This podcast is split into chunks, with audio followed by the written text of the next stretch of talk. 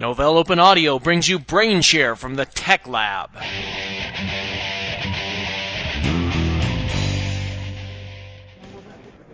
BrainShare from the Tech Lab brings you the client for Linux, the Novell client for Linux, and we're talking right now with Susan Jensen from the client team. Susan, how's it going? It's going great. All right, what are you showing off here today? So we have our Linux client that we have an integrated login, so you can log in to the local desktop as well as the eDirectory, and then begin processing the login scripts. So this puts eDirectory identity authentication into a Linux desktop machine, correct? Correct. All right, KDE or GNOME? Both of those are supported. All right. And what's the what's what's the actual benefit of this? What does what does this do that somebody wouldn't get from just any uh, without the client on the desktop? So users that are migrating from Windows and are used to their drive mappings and maybe have a specific drive mapping like a letter H to their system directory where they store their files is available on the Linux client.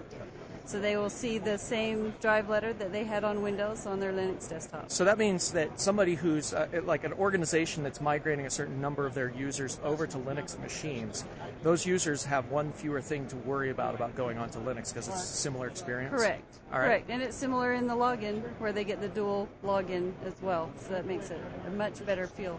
Okay. Look and feel for them. Previous ver- previous version, you didn't have the integrated login, right? Where it's Correct. where you'd have to log into GNOME or log into E. KDE, as a separate step. and then you'd have to have the user actually trained to go in there. And s- Right. So this is now just one smooth, seamless experience. Correct. Okay, and what, what kind of file systems can they hit on the back end? What does this what, so what access, does this give them network, access to? Network 5.1 and later, and OES Linux servers, um, any NCP services. So this, th- in other words, then this makes it so that you've got file and print both, Correct. correct? And then you've got uh, your Linux machines able to be good citizens in those kind Right. of environments. Right. And the print is handled through iPrint. And the print's handled through i- iPrint. So Right. automatic provisioning of the driver down to the machine is one of the things I know in Correct. iPrint. That's Correct. there. All right. Yep.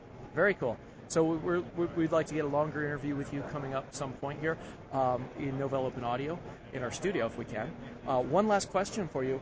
Uh, you're showing this stuff here in the lab, right? We are. We have a booth in the lab as well as we have a hands-on where you can sit down at the installation migration depot and do a hands-on demonstration of our new features. Awesome. So people, so people that hear you talk about this right here, they're only Right. getting a thin slice of what's actually happening here That's right. at BrainShare. All right. Good. Thanks very much for your time. Thank you.